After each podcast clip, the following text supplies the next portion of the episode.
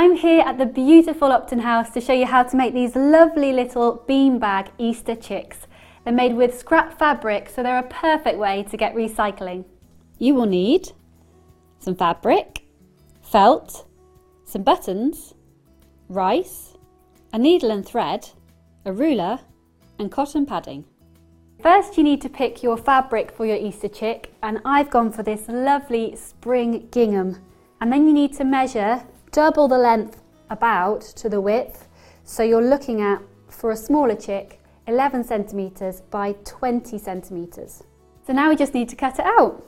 It's really important that you cut your lines quite straight because when it comes to sewing, it will make your life a lot easier. And there you have your body fabric for your chicken. Okay, so now it's time to do the features for your Easter chick. You can make your chick your own. Uh, actually, mine's more of a rooster, um, but I've given him a beak, a wattle and a comb. So we're going to cut those out of felt now. You're looking at about three centimetre wide by three centimetres going outwards for the beak. So there we have your little chick's beak. And then for his wattle, you're just making it like a big teardrop really. And then finally, you want to do that very stylish comb. And this looks a bit like three big bumpy hills or a rounded fan. So once you've finished all of your shapes, it's time to place them onto your fabric. Now this bit's really, really important.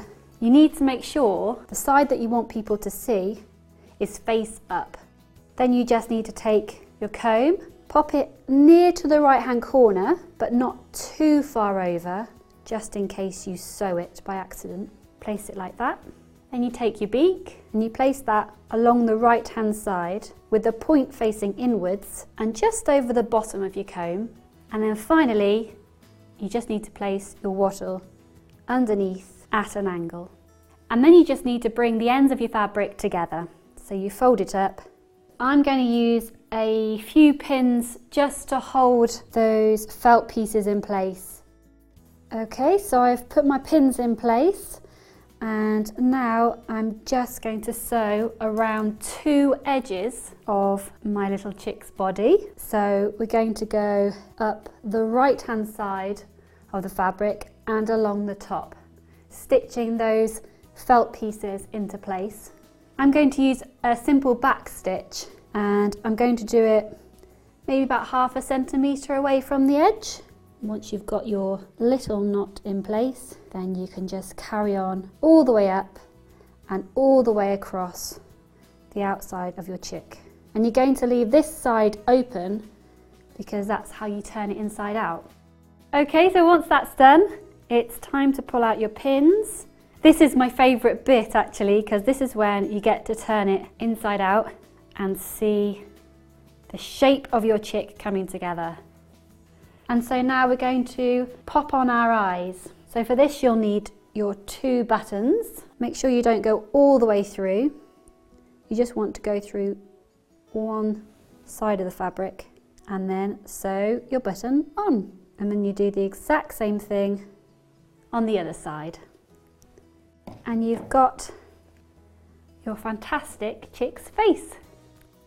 So now it's time to fill your chick up. So I'm going to use cotton bump, or you could use cotton wool or a scrunchy bit of newspaper. Anything to keep his head nice and plump. And then we're going to fill up his body with some rice, or you could use any kind of dried bean actually, or grain. Uh, fill him up all the way to the top, just leave a little bit of a gap. And here is the fun trick to give him that fantastic shape to his body. You need to fold the ends in and pinch the sides like so and then you're going to sew along the back here, so along this seam. And once you've finished your seam, you'll have a very handsome chick like this. If you've had fun making this Easter chick, then why not go to our website to find out more fun things that you can do this Easter time.